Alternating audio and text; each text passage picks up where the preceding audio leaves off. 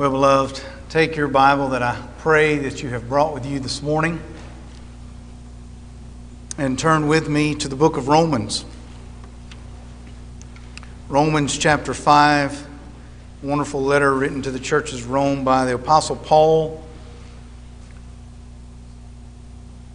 explaining to us the beautiful doctrine of justification by faith alone and, and what that means. And we will look at some of that today, but not entirely in depth. It's going to surround what it is that we're going to talk about because he goes in depth to explain how it is that we are justified by faith alone and how that works. Today, beloved, we celebrate what is typically referred to as Palm Sunday. Palm Sunday uh, by the way of the liturgical calendar. What we are celebrating or, is that we are recalling and remembering the week of Christ before his crucifixion. Some refer to it as the Passion of Christ, uh, based upon the Latin word passus or suffering. The final week of Christ before his death, burial, and resurrection. Now, what happened here? Well, well, the scriptures say that he rode into Jerusalem as a king, sitting upon a young colt and the crowds laid palm branches at his feet and called out, Hosanna, Hosanna, blessed is he who comes in the name of the Lord. What we have pictured is Christ entering as the Messiah King and being recognized by the crowds, being recognized by many Jews as such, as Messiah King. However, a few days later, he would be condemned by the Jews as a blasphemer. He would be illegally tried as a criminal and placed upon a cross and crucified as the worst of the worst of the worst. All the while, the people continually calling for his death. This is what we typically refer to again as his Passion Week, or all of this leading us up to Good Friday, the Friday before Easter. And, beloved, more often than not, while we certainly acknowledge the death of Christ, our attention usually is drawn more I don't think it's on purpose, but it, it usually tends to be drawn more towards the resurrection. And, and what ends up happening is we do not adequately reflect upon what the death of Christ actually accomplished. What we must understand today is that the death of Christ was not simply the death of a martyr that, that sparked a movement called Christianity. No.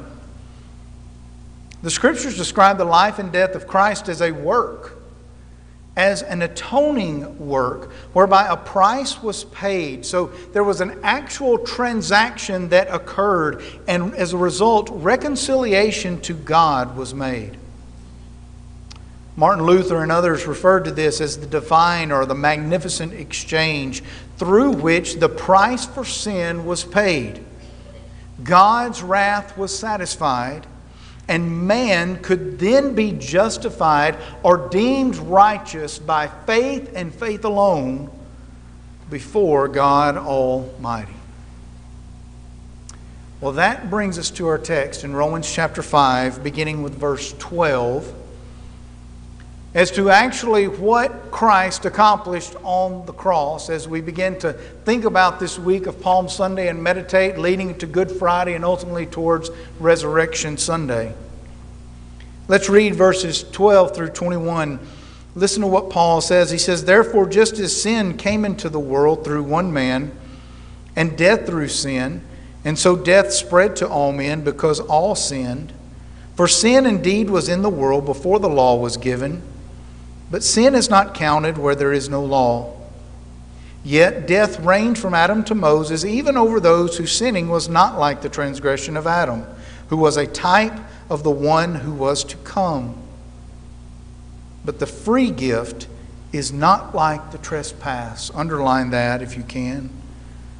For if many died through one man's trespass, much more have the grace of God and the free gift by the grace of that one man, Jesus Christ, abounded for many. And the free gift is not like the result of that one man's sin. For the judgment following one trespass brought condemnation, but the free gift following many trespasses brought justification. For if, because of one man's trespass, death reigned through that one man, much more will those who receive the abundance of grace and the free gift of righteousness reign in life through the one man, Jesus Christ. Therefore, as one trespass led to condemnation for all men, so one act of righteousness leads to justification and life for all men. For as by the one man's disobedience the many were made sinners, so by the one man's obedience the many will be made righteous. Now the law came in to increase the trespass, but where sin increased, grace abounded all the more. So that, as sin reigned in death, grace also might reign through righteousness, leading to eternal life through Jesus Christ our Lord. And today we're going to talk about the grace of God and the atoning work of the Lord Jesus Christ. What a wonderful, wonderful thing to think about on this Lord's Day. In our text, as we just mentioned a few moments ago about this divine exchange, this is exactly what we see. By the grace of God, through the atoning work of his life and his death, Jesus Christ made reconciliation for God, or excuse me, to God for man. Now, what we need to understand and grasp here today is that in our text, Paul is drawing a comparison. He is comparing two men Adam, the first man, and Jesus Christ, whom Paul would later describe in Corinth or in the book of Corinthians as the second man. There are some comparisons to be drawn here, and then there are some drastic contrasts that we can also draw. The first thing that we need to see is that both were men. Adam, the first man, and Jesus, the Christ, the second man, fully God, but fully man nonetheless. Both were representative heads. In other words, they had a people whom they represented. Both performed acts that would directly have an effect upon those whom they represent. And what we will come to see in this text as Paul explains this work of reconciliation by Christ, what we will come to see is that one man's act brought death, but the other man's act brought life and reconciliation with God. Beloved, I want us to see today that as believers, we can rejoice because of the grace of God through the work of His Son, Jesus Christ. Beloved, I want to tell you today that if you are in Christ, you are reconciled to God. I want to let that sink in, and I'm going to say it one more time. If you are in Christ today, beloved, here in the sound of my voice, I want you to have the assurance that you have been reconciled to God. Amen. Amen and amen. Let's look at what the text shows us today. The first thing that the text shows us as we look at this reconciliation is it describes, Paul describes the first man. He says, The first man brought death. Now, as we look at verses 12 through 14, what we come to see is we learn of the doctrine of original sin, of how Adam is our, our federal head, our representative of all of mankind, broke covenant fellowship with God by his disobedience. We see this in Genesis chapter 3. He's, he's given the command in Genesis chapter 2 you can eat of every fruit of the tree, but this one, Adam. And yet Adam does. He disobeys the command of God. And as a result, he condemns all of mankind to not just a physical death, but an eternal death, an eternal separation from God and from fellowship with Him. Paul states this in verse 12. He says, Therefore, just as sin came into the world through one man, and death through sin, and so death spread to all men because all sinned. Hear this today, beloved. One sin condemned Adam and all who he represented. All of us became in, inhabited with a sin nature. We became born with a propensity, an inclination to sin. Just one sin.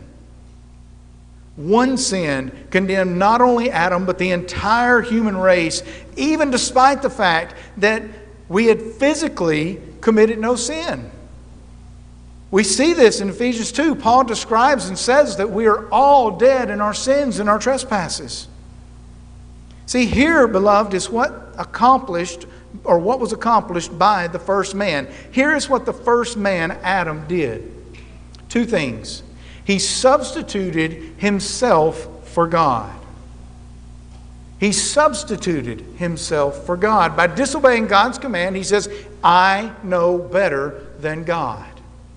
He substituted himself for God, and then he asserts himself against God and puts himself where only God is supposed to be. Did, did you catch all of that? He's, man substituted, Adam substituted himself for God. He said, I know better than God Almighty. And then he asserted himself against God and sought to put himself in the position that was only for God. In other words, Don Carson says this he says it's our attempt to de God God. What a concept, what a thought. That that is what we do when we sin. We seek to de God God. Why did we need the atoning work of Christ? Why do we need to be reconciled to God? Well, we must see what was truly accomplished by the disobedience of the first man. Here are a few of these things. Listen to this fellowship with God was lost immediately. Do you remember God's reply to Adam? Adam, where are you? Where are you? We became enslaved to sin. We became enslaved to death. All of us died all of us sinned. We took upon the curse of God upon us. The curse of God. Work by the sweat of our brow, pain in childbirth, a, a desire for a, for a flipping of the, of the roles in the man and the woman, but a complete turning upon its head of what God had designed us to be and us and our purpose to serve we took upon the curse of God of the punishment for sin, which was death, and separation forever in a place called hell, an eternal condemnation. That is what happened. We substituted ourselves for God. We asserted ourselves against God and we put himself we put ourselves where only God is supposed to be. And as a result, everything is turned upside down to such the extent that in Romans 3, Paul says that no man seeks for God in and of himself. That apart from the, the salvific work of Christ, no man seeks for God. In fact, no, not, not only does no man seek for God, no man even fears God. And we see this even in our world today, beloved. Don't believe me? Let me look at three areas real quickly in our world where this applies to us today. The first that is very re- uh, relevant, very, very uh, uh, able to be viewed easily is in society. Think about this for just a moment, beloved. We celebrate the fact that in our nation today we spend billions on something called climate change while the blood of over 63 million babies that have been aborted cries out.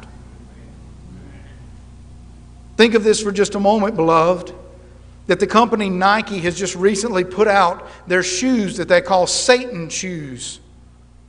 This shoe, designed by Lil Nas X, who is a rapper, it's shoes that contain pentagrams on the front and an actual real drop of blood embedded in the sole of the shoe. Inside of the box, it is illustrated with demons. This is all based on a video where Lil Nas X himself descends to hell while displaying despicable acts and actually removes a crown that is to be placed on Satan's head and puts it on himself, proclaiming himself to be God.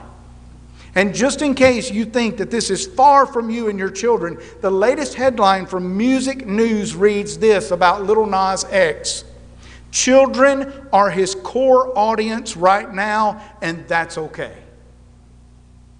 Beloved, it is right in front of our eyes. Everything is turned upside down, everything is turned up on its head, everything reeks of sin. But it's not just in society, it's in the church.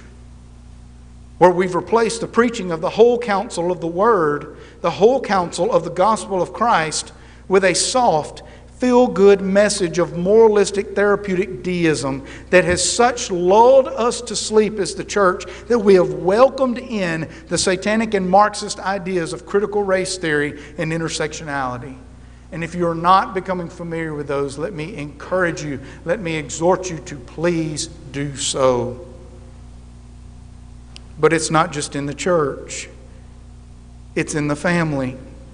Men have abdicated their role as spiritual leader of the home. And wouldn't you know it, it's not just prophet and priest. When I used to preach on the spiritual headship of the, of the male, of the father of the home, that there were four areas there were prophet, priest, and there were protector and provider. Four biblical areas in which the husband and the father of the home is to serve biblically. I would always preface the sermon by we never really have to worry about protector and provider.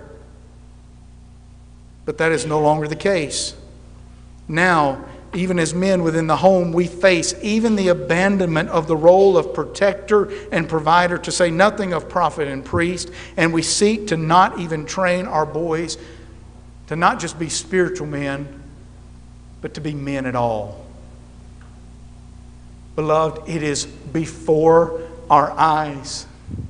It is before our eyes. Understand today, the one sin brought death to all, despite us having yet to physically commit a sin. Think of the weight of that. Think of the utter devastation of sin, that it is so heinous that Paul says, when Adam sinned, we all sinned. How do you know that this occurred, Trey? Because in Ephesians chapter 2, Paul tells us that we were all born dead in our sins and trespasses, that we are born in our sins, which should cut us to the very depth of our being. And yet, what is our response?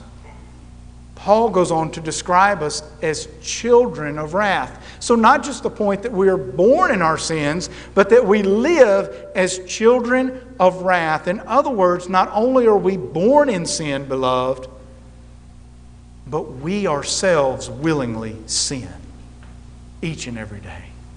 We seek to disobey God. We seek to de God God. We seek to place ourselves in the place of God.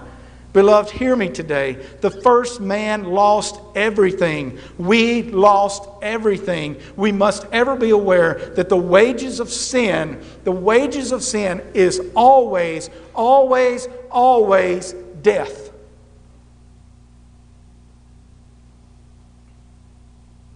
Always. The result of your sin, which is why it is so grave and so heinous the wages of sin is always death. And, beloved, if the scriptures left us here, we would have no hope. We would have no hope.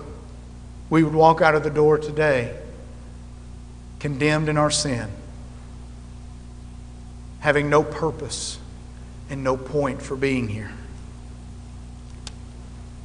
But praise God, Paul now brings another man on the scene. Amen? Amen? For just as the first man brings death, beloved, the second man brings life. Paul states, first and foremost, that the free gift, I had you underline it earlier, Paul states the free gift is not like the trespass. See what he says. Verse 15 the free gift is not like the trespass. The free gift is not like the trespass. There are day and night differences as there should be. This is not a parallelism that is occurring here, but rather it is a comparison of the lesser to the greater. So, what can we infer from this? What conclusions can we immediately draw if the free gift is not like the trespass? We can draw that if the sin brought curse, the gift will bring blessing. If the sin brings bondage, the gift will bring freedom. If the sin brings condemnation, the gift will bring justification. If the sin brings death, the gift, praise God, will bring life. Life, beloved. However, in all of that, don't miss this. Don't miss what verse 16 says. Look at verse 16. He says, And the free gift is not like the result of that one man's sin. For the judgment following one trespass brought condemnation. But the free gift following many trespasses brought justification. Beloved, hear this today. Paul says that the one gift brings justification despite you having committed a multitude of sins. What does he mean by this? It's a righting of the wrong, yes, but, but there's so much more here.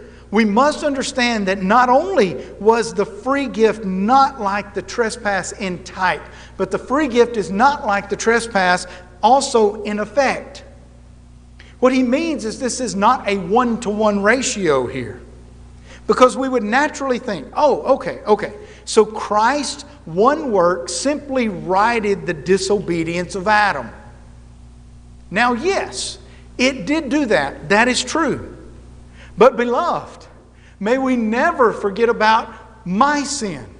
May we never forget about your sin. May we never forget about our sin. Look at the grace of God and the power of Christ's work at the cross. Christ just didn't take your original sin, your sin nature, He took it all.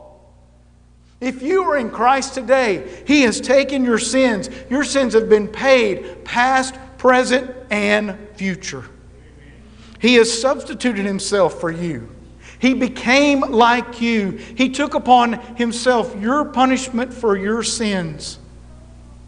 Remember what Adam did? Remember what Adam did? He substituted himself for God. He asserted himself against God and put himself where only God belonged. But look at the work of Christ, beloved. Look at the work of Christ. God substitutes himself for man. God becomes man.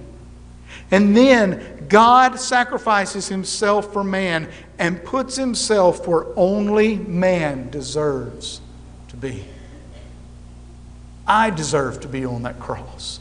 You deserve to be on that cross. And yet, God, in His grace and mercy, says, No, for my people, I will go to the cross and I will pay their sin debt.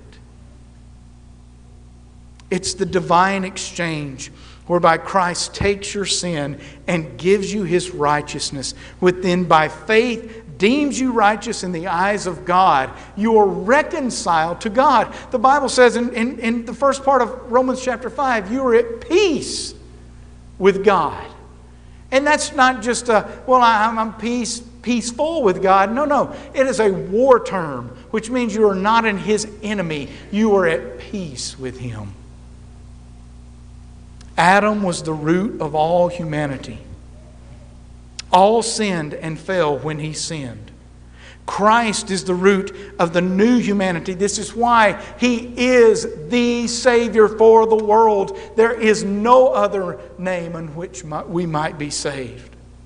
This is why the Bible uses the term born again. This is why the Bible uses the term that we are a new creation in Christ. Listen to what Paul says in 2 Corinthians 5. He says, Therefore, if anyone is in Christ, he is a new creation. The old has passed away. Behold, the new has come. All this is from God, who through Christ reconciled us to himself and gave us the ministry of reconciliation. That is, in Christ, God was reconciling the world to himself, not counting their trespasses against them. How does he do that? Paul tells us, for our sake, he made him to be sin who knew no sin, so that in him we might become the righteousness of God. Oh, beloved, we need to understand the work of Christ. We need to understand and see today that the work of Jesus Christ on the cross actually accomplished its intent. That it wasn't just an act of love, it wasn't just an act of martyrdom. But rather, when Christ said, It is finished, there was a transaction that took place between the work of Christ and God, whereby He bought a people for Himself that we may believe in Him and have eternal life and be reconciled to Him forever and ever. Amen. We sing about it. Oh, victory in Jesus, my Savior forever. He sought me and bought me with His redeeming blood. Victory in Jesus. How does this affect our lives today? How does this play out in our life today? Well, let's go back to our three areas in, in society. What does this mean? What does the victory of Christ in his death, burial, and resurrection, what does this mean, this atoning work? What does this mean for us today? It means that in society we can seek to have redeemed, born again believers in positions of government.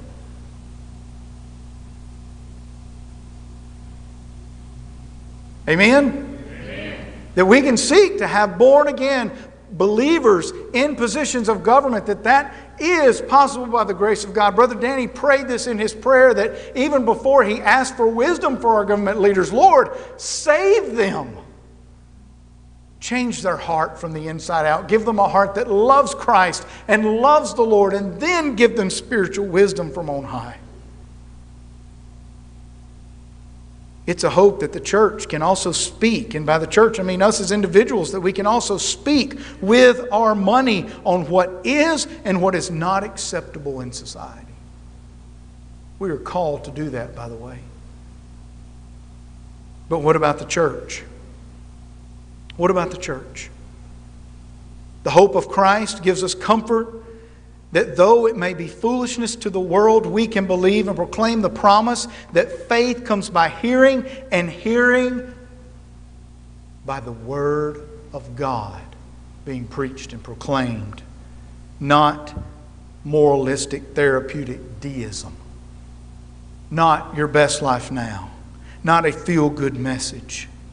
We can cease the true foolishness of simply trying to modify, modify our behavior through making sure that you feel good about yourself. And we can call you to repentance and for heart change that can only be brought about by the Spirit of God.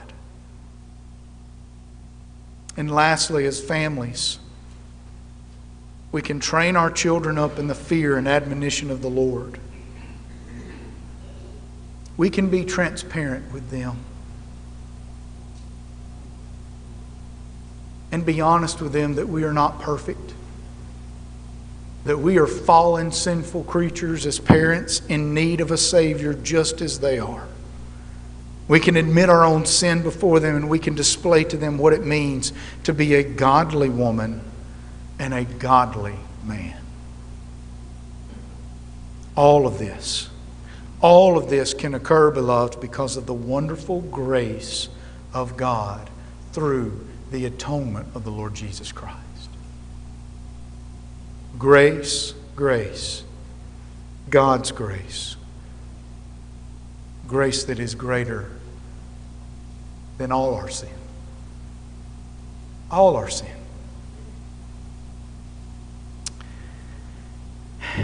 Now, beloved, here's the gospel call. But before I conclude, I, I, must be certain to mention one thing. And for those of you who have taken three circles, and for those of you who haven't, I pray that you do, but for those of you who have taken three circles, you know that I have missed one thing in the presentation of the gospel. Because I have not completely presented the gospel to you until I mention to you one thing that though Christ died on a criminal's cross and he was buried in a tomb and a stone was rolled over that grave, three days later, Christ rose from the dead. Defeating death, hell, and the grave forever, not just for himself, but for all of those who would call out to him in repentance and faith. You see, beloved, for just as you cannot have a resurrection without a death, the gospel never speaks of a death without a resurrection. We are a resurrected people. We are a people of hope that though hell may come in its fire and in its fury to this world, death cannot touch us. We are victorious in Christ now and forevermore. Christ has won the victory. Christ has won the war. So, what is the call today? It's very simple. It's foolishness in the eyes of the world. Repent and believe. Turn from your way of seeking to de God God and turn to the one and only Savior, the Lord Jesus Christ, and worship Him and be him, be obedient to him. Believe in his salvific work. Believe in his atoning work for you and his righteousness, and by faith he will cover you with his righteousness. You will be justified by faith in Christ and his work. Paul says in Romans chapter 4, he states this that righteousness will be counted to us who not do the right thing, not say the right thing, but who believe in him who raised from the dead Jesus our Lord, who was delivered up for our trespasses and raised for our justification. Is that you today? Is that you? Have you been supernaturally transformed by the power of the Spirit of God? Have you been given a new heart? Have you repented of your sins and trusted in the work of Jesus Christ and Jesus Christ alone for your salvation, for your standing before God? If not, I pray that you would do that today. That you would fall before the living God and confess your sin and ask forgiveness from Him. What you will find, beloved, is complete atonement and complete victory you will find the finished work. Now, what does that look like? Well, we're going to participate in the picture that God Himself, through Christ, has given us by celebration of the Lord's Supper. For those who are not in Christ and are here today, you are about to witness a picture of the death, burial, and resurrection of Jesus Christ, where we will take two elements, the bread and the blood, which Christ Himself represents, or the bread and the wine, which Christ Himself represents, His body and His blood. And by partaking of these elements, we do not crucify Christ over and over again. No, we remember His death, we remember the finished work, and then we celebrate and look forward to his soon return, as Christ himself promised we would. But Paul gives us a stern warning. For the unbeliever, he says, repent and trust in Christ by faith. Come to Christ and be baptized. And then you can participate in this event because it's a demonstration of your faith. And apart from faith, this, this, this feast is meaningless. Apart from faith, this feast becomes a curse upon you because you're making a mockery of the blood of Christ. and the work of Christ. But he also gives a stern warning for believers. He says, Believers, before you participate in this act, examine yourself. Examine yourself and, and to, to be sure that there is no sin underlying within you. Now you say, No, Trey, how can I possibly think of every sin that I've committed? I'm still a sinner. And that is the, that is the case. But what he calls us to is to examine ourselves to see if we are in the faith, to see if our faith is in the completed work of Christ alone. That if we have a, a sin against our brother, or if we ourselves are in sin, that we would confess that before Christ and make it right within the eyes of God. And then we would participate in this feast. This is an act of worship, beloved. Christ, the living God, is going and is already here by His Spirit, is going to further meet with us as we feast together. So I'm going to ask the praise team to come at this time, the musicians to come at this time. And we're going to sing. And Brother Brian's going to be down here at the front. I'm going to pray, and then we're going to enter, enter into a time of examination. Brother Brian will be here if you need to speak with him. The invitation is for all to come, repent to Christ, and believe in him for salvation or furthering your sanctification. The call is simple I need thee every hour. Do you need him? Do you need him? Let's stand together as I pray. Father in heaven, we thank you for this beautiful Lord's Day, Lord. Thank you for your word that cuts us to the heart, it cuts us to the quick, Lord. Now, by the power of your Spirit, change hearts and lives as we seek to believe in your promises. Forgive us where we have failed you, Lord, as we, in just a few moments, come before this table and feast together as brother and sister in Christ. And we see and picture your finished work, your death, burial, and resurrection, whereby we know we have reconciliation with God. Speak to us today, Lord, and we give you all of the honor and all of the glory. In the name of Christ, we pray. Amen and amen. Would you come as we sing?